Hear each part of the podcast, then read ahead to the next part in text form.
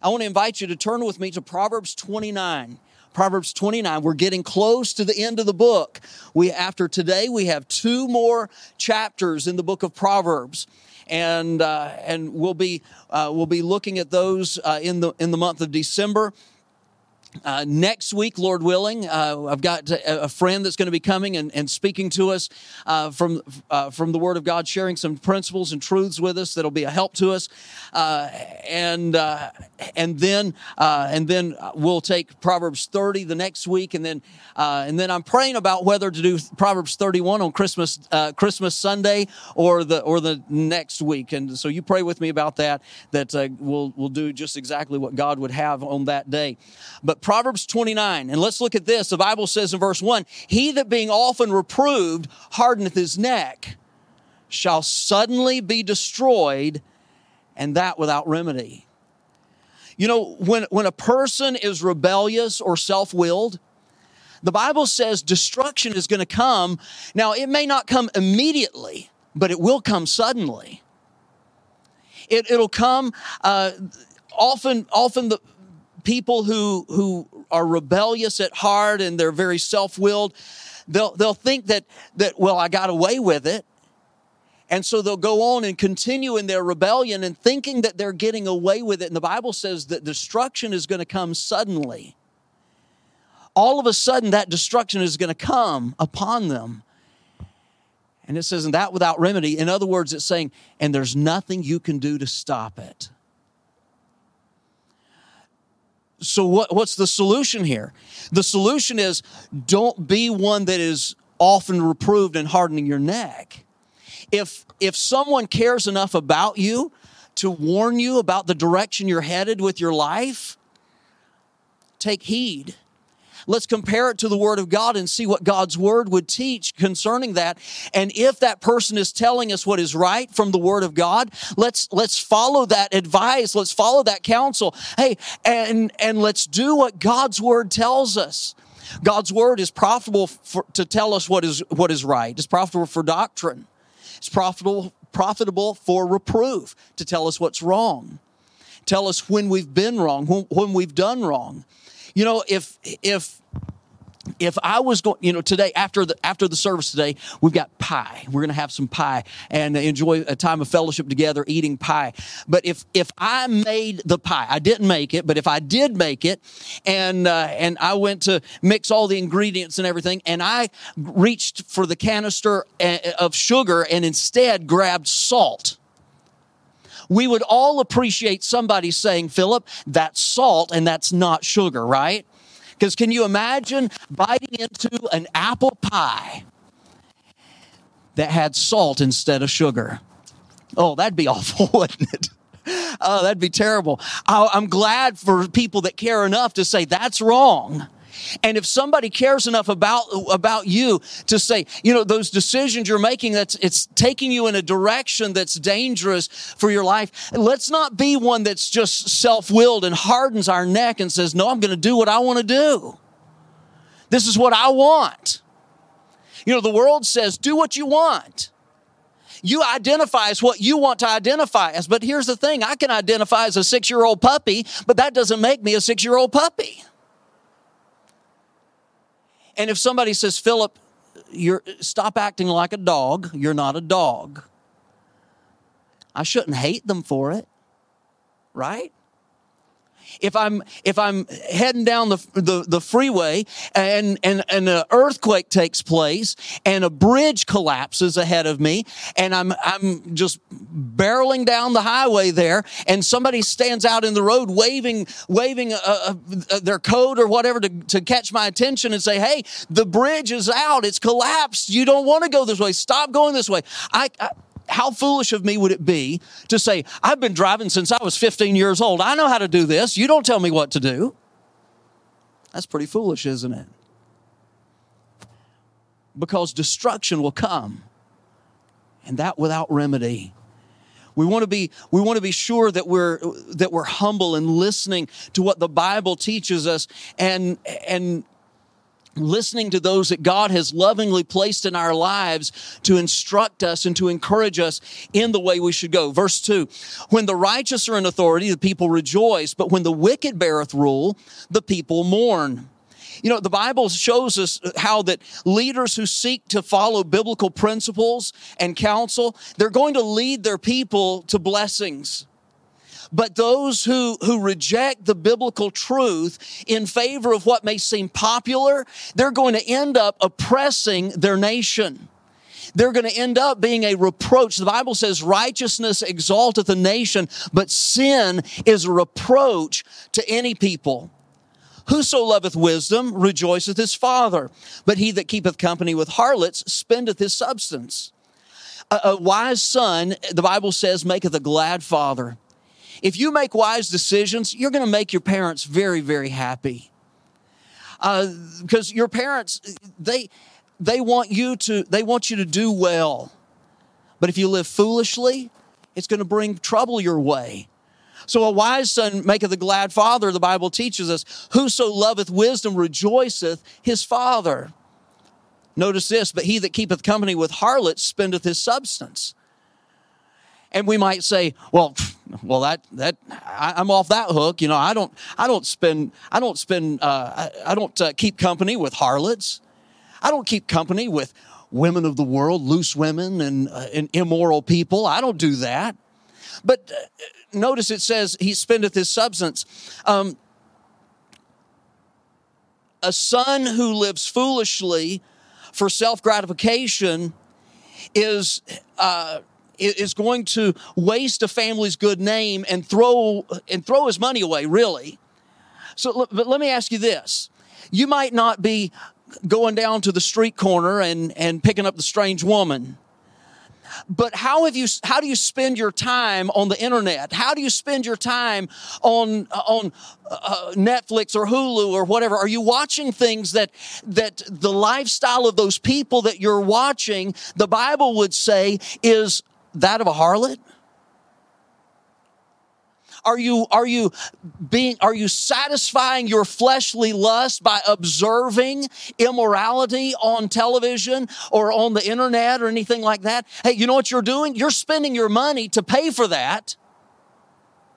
And you're doing exactly what this verse says. You're keeping company with harlots. And it's going to cost you. Because see, here's the thing. You you might think, well, it's no big deal. I mean, everybody does it. I mean, this is I, I'm an adult and this is, you know, it's not a kid's show. Well, sometimes I wonder how many things we ought to be watching that kids can't watch. We ought to be very careful you know, when, whenever I was a kid, we, uh, we used to sing a song in, in Sunday school or in children's church. Oh, be careful, little eyes, what you see.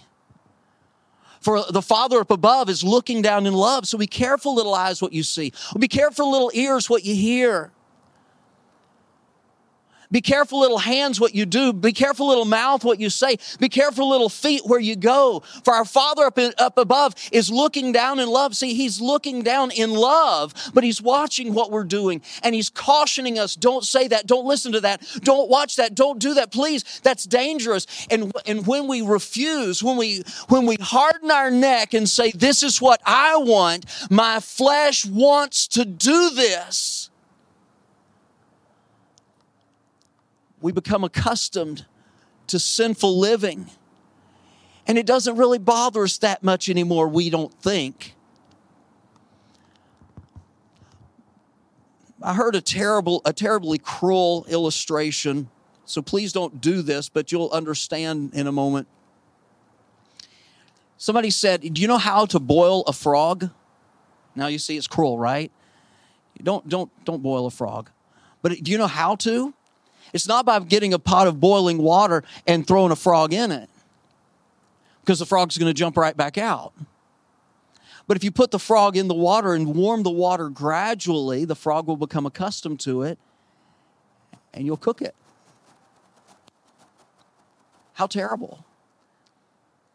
But you know what? We we get accustomed to sin not by just plunging right into the middle of it, but by dabbling in it just a little bit at a time.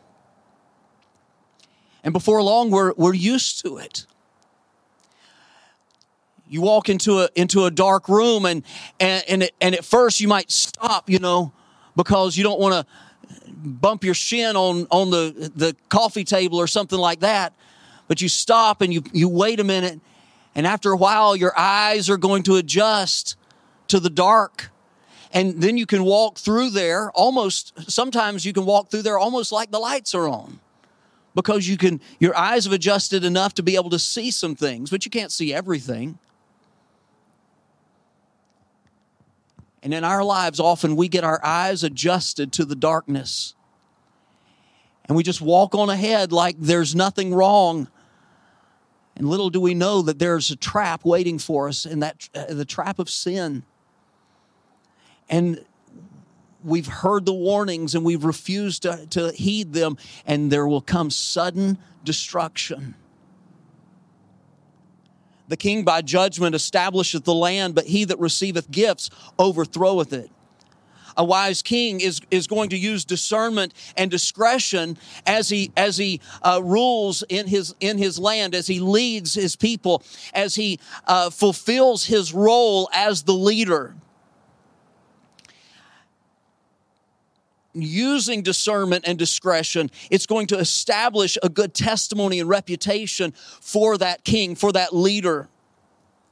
But if a leader is one who accepts gifts or bribes from, from the lobbyist or from corporations or, or even from other nations, what he's going to do uh, is he's going to ultimately undermine the integrity of, of his administration and he's going to overthrow the nation. He's going to bring destruction to the nation because he's become one that accepts bribes from other people. Uh, he's, he's accepted uh, gifts and, and he's going to be more friendly toward those people who may even be our enemies. We need to be careful when the world begins to promise you all kinds of things uh, because the world makes empty promises. But if you start believing those promises and accepting the things that the world has to offer, you're going to, you're going to lead your family. You're going to set up your life on some very unstable ground and you're going to be bringing destruction upon yourself. That's, that's, the, that's one thing that we need to understand throughout this, throughout this proverb, uh, this, this uh, chapter of Proverbs here. Over and over and over, we're seeing that the consequences that come, it's not God being mean. It's not God being hateful. It's not God just being harsh. it, it is us setting ourselves up for the destruction that comes because we choose to do it our way rather than God's way. A man that flattereth his neighbor spreadeth a net for his feet. When someone begins to flatter you, you, you have to wonder, you know, what, what, what do you want? You know, moms and dads, many times your kids come up, you know, oh, daddy, you're the strongest. You know, you're the most handsome man ever. Nobody can do anything like daddy can. Or mommy, you're so beautiful. You're you're the sweetest. You're the prettiest. You you you cook the best food. You know, and and when they when they start getting like overly sweet like that, you, you sit there. Mm-hmm, what do you want? You begin to hold tightly to your wallet, you know, because they're gonna they want some money or they want something. Now, sometimes they're just being genuinely sweet, but every once in a while, you you kind of you get to know your kids, right? When somebody's uh, when somebody is a flatterer, the Bible says, watch out. They're spreading a net for your feet. Earlier in the book of Proverbs, uh, the Bible says that in vain a net is spread in the sight of any bird. Birds are smart enough to see if you're set if you're setting up a net to catch them, they're smart enough to avoid that net. But why are we not smart enough to avoid the traps that people set for us and that the devil sets for us and the world sets for us? We ought to, we ought to exercise the wisdom that God teaches us in His Word and not give in to flattery. Not, let's not listen to flattery. Hey, let's not be a flatterer. Now, there's nothing wrong with genuine praise, like uh, giving somebody a compliment and encouraging somebody and, and, uh, and, and praising them for a job well done. There's nothing wrong with that. In fact, we need to be people that are encouraging one another. And I understand that God deserves uh, all, uh, uh, he, he deserves all glory, and we ought to be praising God. But there's nothing wrong with encouraging one another. Now, when somebody praises you or encourages you, let's be sure that we're not receiving, like, yeah, I did a good job, didn't I? But let's deflect that praise to the one who truly deserves it above all, right? Uh, but as we, but as somebody encourages you and, and, and compliments you for a job well done, it, it it's, it's strengthening and, and it does encourage us. But be careful about flattery because they're spreading a net, they're setting a trap. They want to really, they're, they're trying to use you. They're trying to get your favor so they can get something from you. And that's something we need to be careful of. In the transgression of an evil man, there is a snare, but the righteous does sing and rejoice. Transgression or sin always comes with, uh, with consequences. The transgression uh, or the transgressor is often plagued with fear that he or she is going to get caught and, and that, that, uh, their, that uh, their, their scheme is going to you know, come to an abrupt end. Uh, but the Bible says that uh, the transgression of an evil man, there's a snare. And it's like, it's like when, whenever you put on your dress clothes or your, your really nice clothes and everything, and you walk through a briar patch there's those those briars sticking out there and you you're trying to be really careful because you're you're sure to get snagged on and you are going to get snagged on it. There's a snare there's a trap there's a there's a briar there's a uh, something that's going to going to cost you for the choices that you've made. But the bible says the righteous doth sing and rejoice the righteous, a righteous person, someone who is living righteously and following God's way, is not putting themselves in a position uh, to be walking through the briar patch. So they're not all stressed out. They're not all fearful of getting caught in what they're doing. But their heart and their life can be filled with peace and with joy because, hey, in God's way, there is peace and joy. The Bible says the fruit of the Spirit is love, joy, peace. Uh, some years ago, a survey was done on college campus on college campuses, and the students were asked, "What are the three most important things to you?" What are the top three things that you want out of life? And people said, I want to find true love, I want peace of mind, and I want to be happy. Love, joy, peace. Those are products that come from God. And when we follow God in His way, when we receive Jesus as our Savior, and when we do as He leads us in His Word to do, we're going to have true love. A love that you've never even comprehended before. And He'll help you to understand what real love is all about. He'll give you joy, not just happiness. See, happiness is based on happenings because uh, you can, you can, you know, in a little bit we're going to have pie and we're going to be happy about the pie. But then the pie, then the, when the pie is gone, we're not going to be happy because there's not any more pie. But we can still be joyful, right? We can still be joyful because joy is not dependent upon our happenings. Joy is produced by the Holy Spirit of God who lives inside us as a believer, and He's giving us the strength to rejoice even in difficult times. See, as believers, we're not promised, we're not promised an easy road but we are promised that the Holy Spirit will be there with us every step of the way and he'll, and he'll be there to strengthen us and to give us joy and strength in the inner man so that we're able to be a good testimony for Jesus Christ uh, to those around us. And then peace. The Bible says that he'll give you peace that passes all understanding. We, how, how does that work? Well, through Jesus Christ, through faith in Jesus Christ, we have peace with God. We have peace with God. Then the Bible says that the peace of God can fill our hearts and minds. because we have a relationship with the Prince of Peace. Isn't that wonderful? God will give us those things that people are truly seeking for if we'll follow Him. And we don't have to go through life with a, uh, with a guilt ridden conscience, looking over our shoulder, wondering, wondering who's going to catch me. Hey, stay away from those things and just honor God.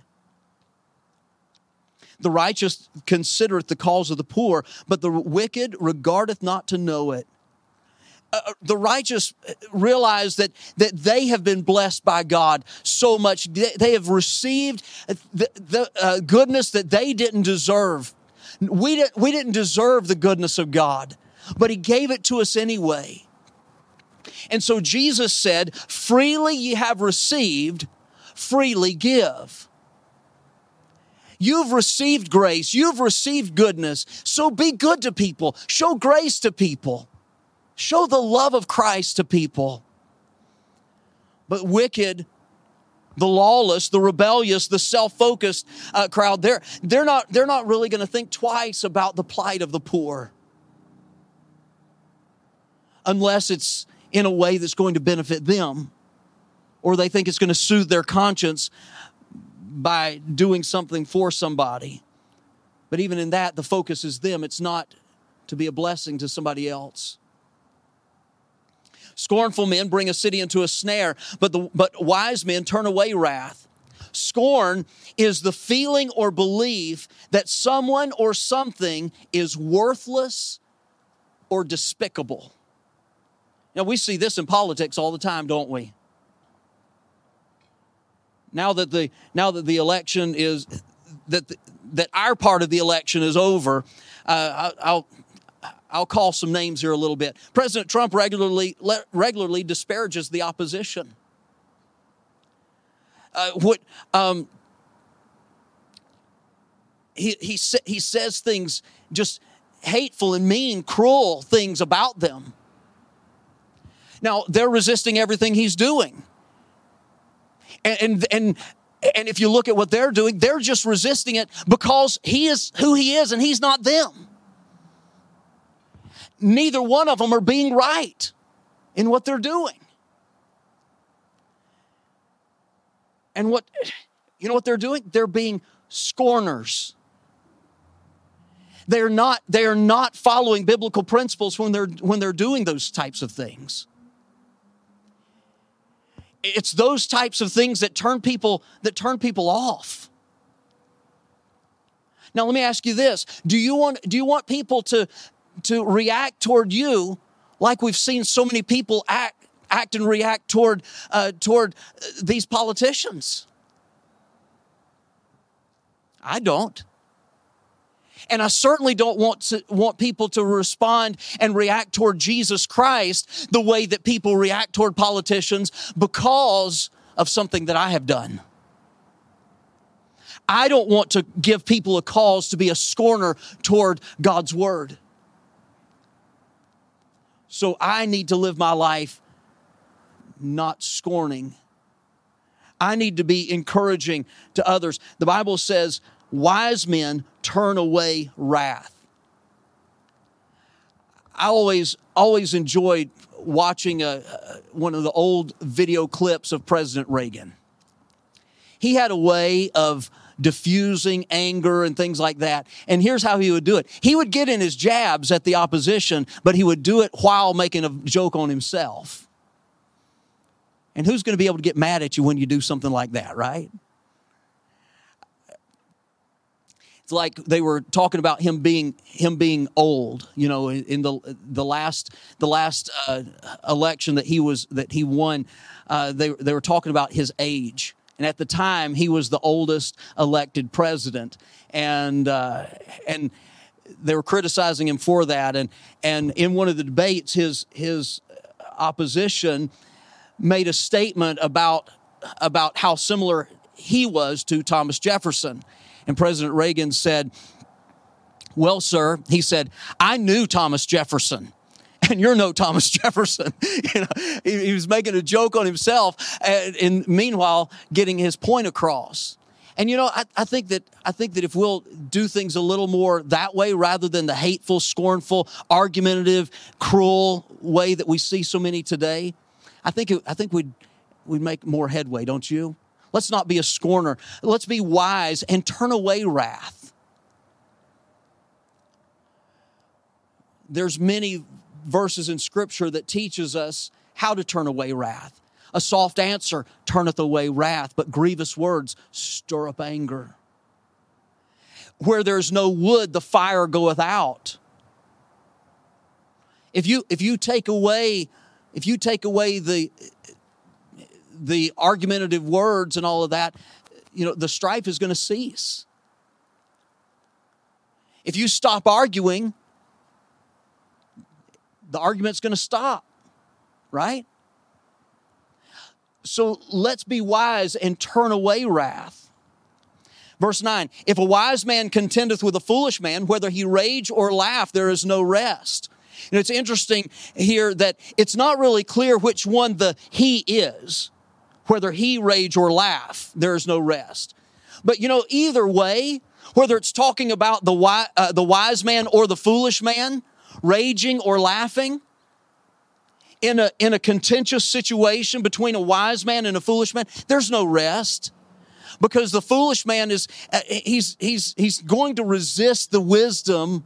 He's going to uh, continue to argue. He's not going to listen to reason.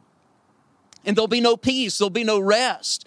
This is why the scripture said answer not a fool according to his folly lest thou also be like him Verse 10 The bloodthirsty hate the upright, but the just seek his soul. You know, there are people that actually hate us because we are believers in Jesus Christ. They would, they would actually like to see us die. There are people like that in this world that want to see us die for no other reason but that we're believers in Jesus Christ. There are, we have brothers and sisters in Christ around the world who are suffering persecution because they've trusted in Jesus, because they have chosen to do what, to do what several over the last several weeks have done, be baptized and boldly proclaim their faith in Jesus Christ. And, in some Arabic nations, they'll they'll they'll go through and they'll mark their house with a with a uh, the, with a letter uh, of their alphabet that that represents to them that that person is a follower of Jesus of Nazareth. They'll mark them for persecution. They'll mark them for death. And that's been the story of believers all through history there are people who uh, who hate the upright. They are bloodthirsty and they hate the upright. They hate believers in jesus christ. But notice what it says but the just seek his soul. Now because they hate us does that mean that we're justified in hating them? No not at all we are, we are not justified in hating people. In fact, a true believer in Jesus Christ is going to recognize that anyone without Christ is on their way to hell and is going to have a broken heart and a burden for that person, even if that person is seeking to kill them. I read the story, or I heard the testimony of a, of a preacher from Romania many years ago who was, who was arrested for preaching the word of God uh, in that communist nation. And, and, and he was put in prison and he was beaten, repeatedly beaten because of his faith in Jesus Christ. And one day when he was when he was taken to the interrogation room for his for his regular beating, uh, the the man the the officer that was going to to uh, to beat him uh, was getting ready to uh, to hurt the man the the preacher and the preacher said, "Excuse me," he said, "Before you get started today," he said, "Can I just say something?" He said, I, I want to apologize to you for the way I acted last week." He said, I, I realized that last week was Easter Sunday. And, and while I should have been rejoicing over uh, the, the privilege to suffer for Jesus Christ, he said, I screamed and cried like a baby, begging for mercy. He said, I'm sorry for that. Instead, I should thank you for giving me the privilege of suffering for Jesus Christ. And his persecutor was so bewildered by that. He was so baffled that he walked out of the room and the man was returned to his cell. Later on, that, that pastor was able to see several of those guards come to Jesus Christ in faith because even in his time of persecution, he didn't respond with hate. He didn't say, Oh, I, I, I wish I could get my hands on you. He didn't say one day you're going to stand before God and you're going to go to hell because you're because you hate God and you're treating me like this. He didn't say that. But he looked at him and he and, and he said, Look, I love you. And I'm praying for you that you'll see the truth of who Jesus is and that you'll receive him as your Savior. What a testimony. See, a child of God, uh, a child of God, instead of having hate, we have love that is produced by the Holy Spirit of God in our life. And we want to see people saved. I, I think of, I think of, of the Apostle Paul, one of the greatest preachers of all time.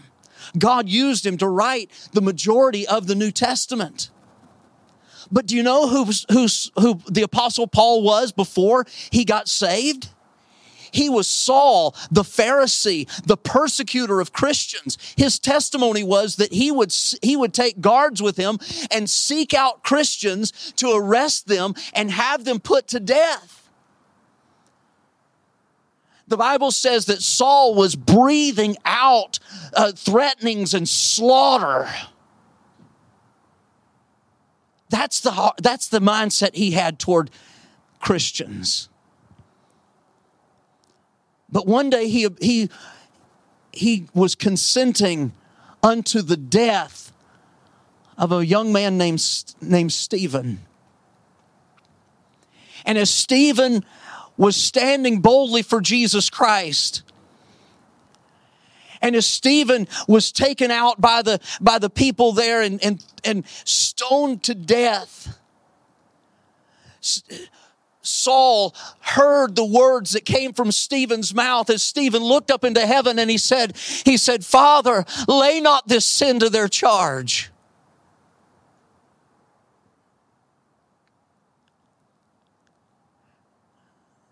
Saul observed the testimony of true believers a testimony of grace and love, a testimony of peace, a testimony, a testimony that, that said, hey, we're praying for you.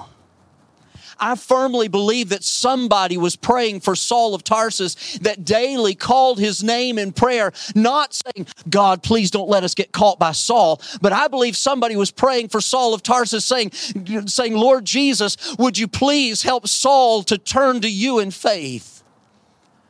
I wonder who are you praying for? Are you praying for somebody to trust Jesus as their Savior? Is there somebody who is the target of your prayers and your, your goal and your aim is to see them saved?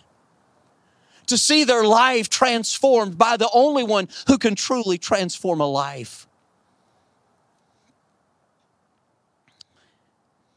The just seek his soul. Verse 11, a fool uttereth all his mind, but a wise man keepeth it in till afterwards. You know, it's been said, uh, it's better to be silent and thought a fool than to open your mouth and remove all doubt, right? A, a fool is going to is, is going to say whatever whatever is on his mind without really thinking it through. You know, you know those people that that they need a filter you know the, these masks that we have to wear they're not they don't really serve as, as filters in this way. Uh, we, we, need, we need a filter for what comes out of our mouth. My, I've told you before, my mom used to always tell me God knew that your tongue was going to get you in trouble. That's why He put it behind bars and doors. Right? Keep, keep that tongue in because your mouth will get you in trouble. A fool uttereth all his mind. A fool's just going to say whatever's on his mind whatever he wants to say with no regard. I've, I've found that, uh, that a little patience will help tremendously in so many areas of your life. You know this christmas season we want to buy gifts for people and everything and and and uh, and you've got these people that are promising uh, that this is a really good deal this is a great sale and, and you need to get it today kind of like these Black Friday sales. You know, they'll sell a television for $4.99 uh, all year long. The week leading up to, to Black Friday, it's $4.99, $4.99. And then on Black Friday, it says the price was $6.99, but it's marked down to $4.99. You know, you're getting a good deal. If somebody says you have to buy it today, I'd, I'd say, well, you know, I'll just have to go without it. Usually that's probably the best, the best answer because if they're that urgent about selling it, it'll probably be there tomorrow too. Or they're taking you, they're taking advantage of you. A little patience will help you to think uh, through a purchase. A little patience will help you to think through a, a situation. Hey, a little patience will help you think through your response so you're not acting like a fool and uttering all your mind. If a ruler hearken to lies, all his servants are wicked. A wicked ruler is going to surround himself with wicked counselors and servants, and a dishonest, wicked, and self centered uh, culture is going to be created, and, and suspicion and jealousy is, is going to abound. All the servants are going to be wicked. Everybody's going to be given into that, that way of, li- of living. but that's not what the Bible wants for us, is it? Encourages us to righteousness. The poor and deceitful man meet together. The Lord lighteneth both their eyes. I'm, I'm so grateful that the Lord is going to give understanding to anyone, uh, and He offers it to everybody, uh, so they'll have what they need to make a right decision. But how do they how, how do they take advantage of that offer of understanding? That offer for their eyes to be like, hey, by trusting in God, by following Him, by believing in Him. Many times people say, God, I just wish you'd teach me, uh, you'd show me what's right. I wish you'd speak to me, God. And He's given us a whole book, but they won't read it. The king that faithfully judgeth the poor, his throne shall be established forever. Compassion and consideration will go further to establish a, a, a ruler. Solomon uh, gave this teaching to his son Rehoboam. This whole book of, of Proverbs, uh, at least the majority of this book of Proverbs, was written by Solomon to, to teach his son wisdom, to help his son understand how he ought to be as a ruler. Because Solomon was king over Israel and Rehoboam was going to follow him on the throne. But as we read the story of Rehoboam there in the Old Testament, we find that he didn't listen to his father's counsel. He didn't faithfully judge the poor. And so his throne was not established. What did he do? The, the people came to him and said, You know, your father was a little bit strict on us and a little heavy handed. Uh, would you lighten our would you lighten our burden? And he said, and and he went to his father's counselors and they said, I think you ought to listen to the people. But he didn't like that because it didn't make him feel, feel good about, about being, being a ruler and, and all of that. He, he thought that maybe it'd make him less of a man uh, before the eyes of the people. So he went to his friends and, and asked them, and his friends said, No, no, the people think you're weak if you lighten up on them. You got to be strong. You got to show them that, that your father was, your father was a weakling compared to you. And so that's the answer he gave the people and it split the nation, divided the nation, literally into two nations. If he had just listened to his dad, if he had just listened to wise counsel, he could have, he could have uh, protected the nation against that. Verse 15 The rod and reproof give wisdom, but a child left to himself bringeth his mother to shame. The rod was used to teach that there are consequences for, for sin, for wrongdoing. Reproof is instructing that certain things are, are unacceptable. And, and these both teach wisdom and help you to understand uh, that you need to make wise choices in the future. Uh, however, when a child does not have someone that loves them enough to, uh, to teach them uh, these truths, they're going to be, bring shame to their mother, the Bible says. Bringeth his mother to shame. Now, dads, we need to protect her against that. Not, not ladies, it's not saying you're weak, you can't protect yourself, but but God has given the, the husband the responsibility to and he he he gave us the, the responsibility to provide for first and foremost our wife and we're to protect her against the enemies without hey we're to protect her from shame that comes from leaving a child to themselves. What does that mean? That means dads we need to be we need to be more than just the authority. We need to be more than the disciplinarian. We need to be a dad. Just about anybody can father a child but it takes somebody of character to be a dad. Be a dad. Be available. Be connected be a good example to your son when the wicked are multiplied, transgression uh, increaseth, but the righteous shall see their fall. The more, the more people, uh, the more people feed off of one another's sin, uh, the, it, it seems to just kind of stir them up and rile them up more and more and more. That's why. That's why. That's why the, uh, many of these protests and everything that happened over the last several months.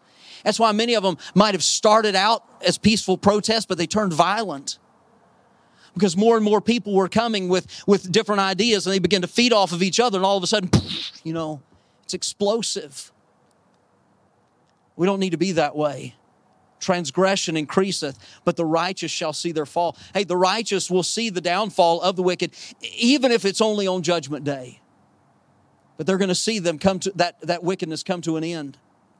Verse 17, correct thy son, and he shall give thee rest. Yea, he shall give delight unto thy soul. Remember, the rod and reproof give wisdom. Utilize these resources, parents, and, and uh, the methods that God prescribes for lovingly training your children, and you'll reap the rewards of your, of your consistent, loving training. Verse 18, where there's no vision, the people perish, but he that keepeth the law, happy is he. This vision is speaking of, of no insight, no understanding of, of the Bible and biblical principles. And when, when we don't have an understanding of biblical principles, we're going to go our own way and we're going to fall into trouble. We're going to get caught in the traps of sin. Uh, where, where there's no understanding and no concept of what's right and wrong, people are going to tend toward, toward doing wrong and they're going to end in destruction. But obedience to what God says is right is going to bring an abundance of blessings. Verse 19 A servant will not be corrected by words, for though he understand, he will not answer. You know, many times, many times we we find that that just talking to somebody and telling them what they did was wrong, it, it doesn't usually always fix the problem. Many times there has to be consequences that comes along with it for somebody to learn, for them to learn their lesson. Hey, because we live in a, in a, in a day and time when, when more and more people seem to have to learn the hard way. Do you know people that have to learn the hard way? It's not pleasant. It's called the hard way for a reason. The Bible says the way of the transgressor is hard. It hurts. It brings pain. It, it brings uh, it brings uh, uh, broken. It can it can bring brokenness to relationships. It can bring uh, a brokenness to to health. It, uh, many many things can can happen when somebody has to learn the hard way. Don't be one that has to learn the hard way. Listen and learn from the wisdom that God's word teaches. Seest thou a man that is hasty in his words? There's more hope of a fool than of him. Uh, the, that man that's wise in his own conceit, that person who's stiff necked and, and they, they, they're always wanting to give an answer and argue back and, and, and justify their wrong. The Bible says there's more hope of a fool than of him. Scripture says, In the multitude of words there wanteth not sin. You know, when it when it comes to when it comes to an argument or whatever, I've never regretted words that I didn't say. But there are plenty of words that I've said that I have I have wished that I could take them back. But once they're out there, they're out there. The damage is done.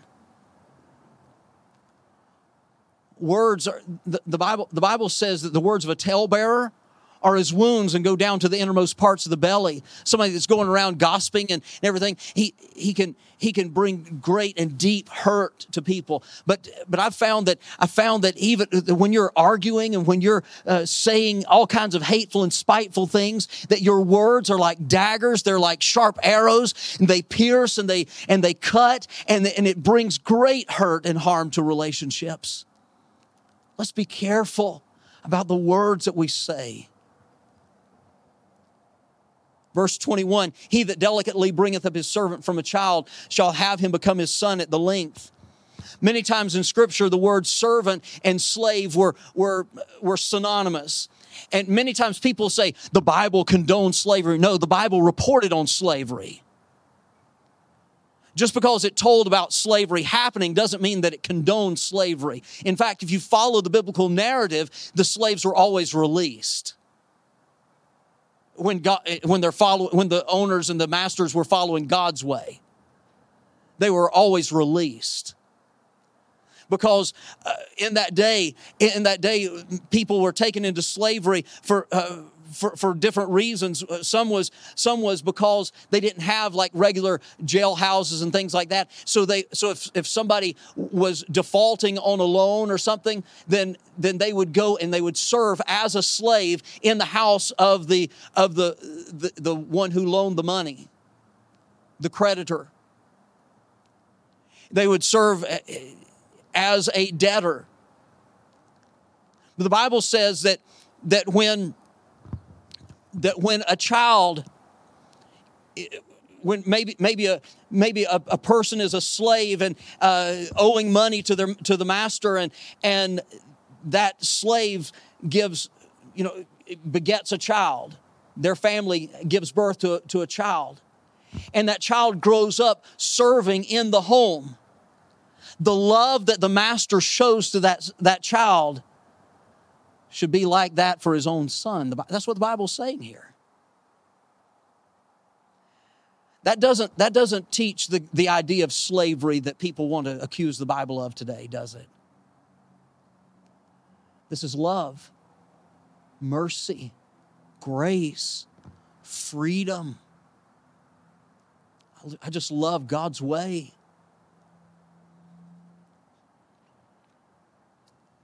Verse 22 An angry man stirreth up strife, and a furious man aboundeth in transgression.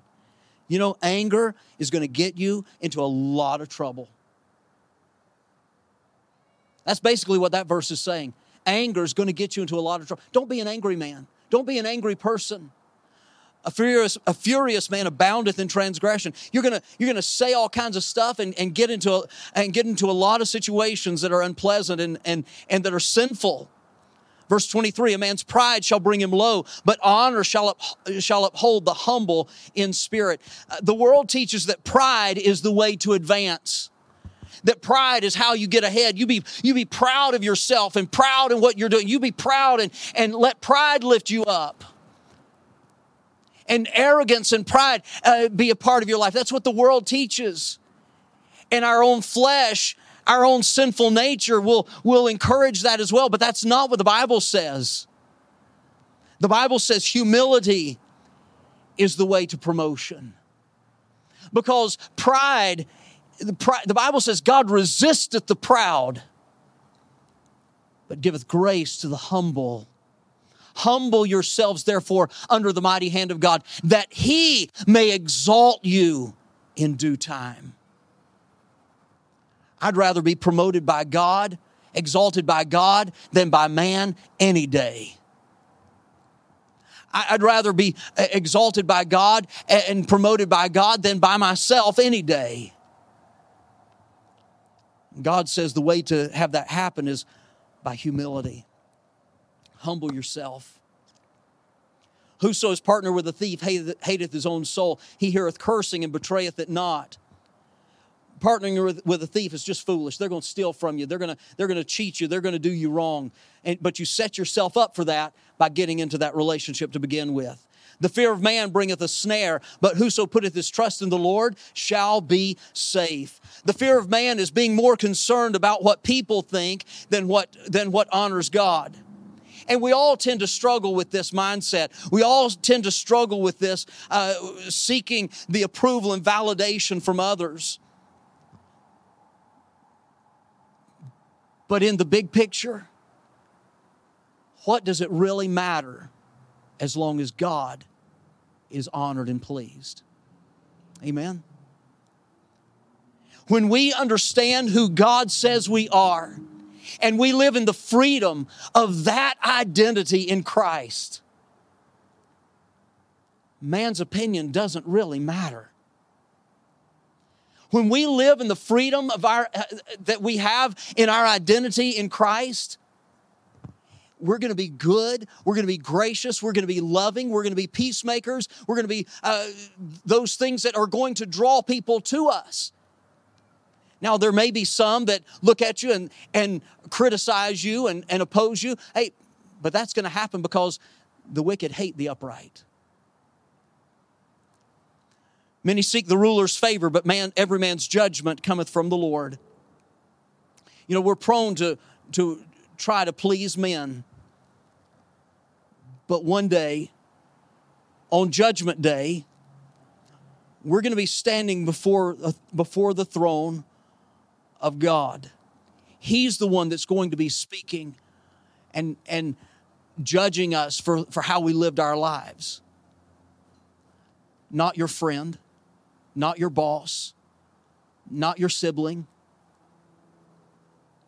not anybody else. It's going to be God Himself. He's the one we need to honor, He's the one we need to please. And here's the thing it's not that hard to please Him. Religion sets up all these rules and all these things and, and lays a heavy burden on us and, and makes us think that makes us think that it's, it's so hard to please God, but it's not really. we have this tendency to want to go our own way and do our own thing. And then when we see people that are living right and doing right, we get mad at them because we feel guilty. That's what this next verse is talking about. It says, An unjust man is an abomination to the just, and he that is upright in the way is abomination to the wicked. Good and evil are at odds a, a person of high morals and good character uh, is turned off by, by people with poor character and low morals. Likewise, a person who is steeped in sin feels convicted by the presence of, of someone with a reputation for striving to live for God. Often, instead of repenting and turning to Jesus for freedom, they begin to, they begin to identify that person with their conviction. And they feel like that person is judging them. When all that person has done is let their light so shine before men.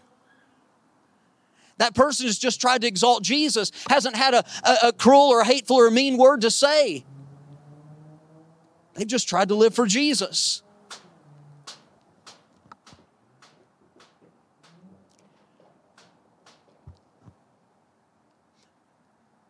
God wants us to understand that His way is what's right. God wants us to see the way to blessings is by living righteously and godly. And as we live righteously and godly in this present world, it's going to strengthen our relationship with Him and it's going to strengthen our relationship with one another. Are there going to be people that oppose us? Absolutely. But we don't have to be we don't have to worry about them we do need to pray for them. I believe, I believe that, that the, the longer we live for Jesus, the more opposition we're going to face by those who oppose Christ. And the more I believe that we're going to need to have a resolve that we're going to stand for Christ regardless of what's going on, regardless of who likes it and who doesn't, because we love Jesus. And we love him because he first loved us. And He made it possible for us to be free from the oppression of man's opinions. He made it possible for us to be free from the bondage of sin. He made it f- uh, possible for us to be free from, uh, from the, the, the traps that, that sin will set for you. And that freedom comes through a relationship with Him. And he didn't just, he didn't look at the world and, and choose his favorites and say, I'm going to make it available to just these because they're the prettiest, they're the best, they're the strongest, they're my favorites. It's not what he said. God loved the whole world. God loved everybody. He, he loved us so much. I said at the beginning of the service, God loved us so much that he sent Jesus to pay the price that you and I could not pay to make it possible for us to have a relationship with Him. Why can't we have a relationship with God? Because of our sin. Our sin has separated between us and God. And there's nothing we can do to undo the sin that we have committed and change ourselves from being sinners into something that is acceptable to God. So Jesus did the work for us and He offers it to you freely. And He says, Look, I've purchased for you forgiveness of sins. I've purchased for you uh, eternal life. I've purchased for you a, a, a, place in the family of God. I've purchased for you the, the transformation into a new creature in Christ. And I want to give it to you. And it's yours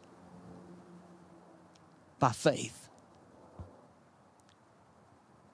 It's not by living and uh, living a good life and going to church and giving money and all this kind of stuff. It's not by works of righteousness which we have done, but according to his mercy that he saves us. For by grace are you saved through faith, and that not of yourselves. It is the gift of God, not of works, lest any man should boast this book of Proverbs teaches us how we as believers ought to live and act. And you know, even someone who is un- unsaved can live this way and, and find, uh, find blessings and avoid consequences. But it's even more blessed, and you're strengthened to continue in this way when you have a relationship with Jesus Christ.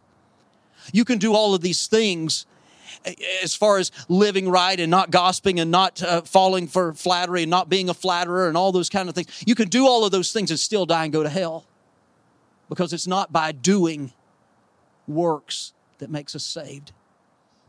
It's faith in Jesus Christ. Realizing that when Jesus came and put and and gave himself as the sacrifice for our sins, when he shed his blood on the cross, they, he allowed those men to nail him to the cross, and he hung there, uh, hung there and bled and died. That he was shedding his blood to pay the price for your sins. Why? Because the wages of sin is death, but the gift of God is eternal life through Jesus Christ our Lord, and he wants you to have that gift. So he said in his word, If thou shalt confess with thy mouth the Lord Jesus, and shalt believe in thine heart that God hath raised him from the dead, thou shalt be saved. So, what does it take? Faith. How do you receive this gift? Well, you admit to God that you know you're a sinner. You understand that you're a sinner, and it's not being flippant. Yeah, I'm a sinner. Yeah, I'm a sinner. You're a sinner. We're all sinners. Yeah, right? It's not that, but it's having that, that understanding of what that means that you're a sinner separated from God on your way to hell without God's mercy and grace. But if you'll trust His mercy and grace, if you'll receive it, He'll save you. So you admit to God that you're a sinner. Uh, for all have sinned and come short of the glory of God. You believe that Jesus Christ died for your sins. Believe on the Lord Jesus Christ, and thou shalt be saved, the Bible says. And then you call on Jesus. If thou shalt confess with thy mouth the Lord Jesus, and shalt believe in thine heart that God hath raised him from the dead, thou shalt be saved.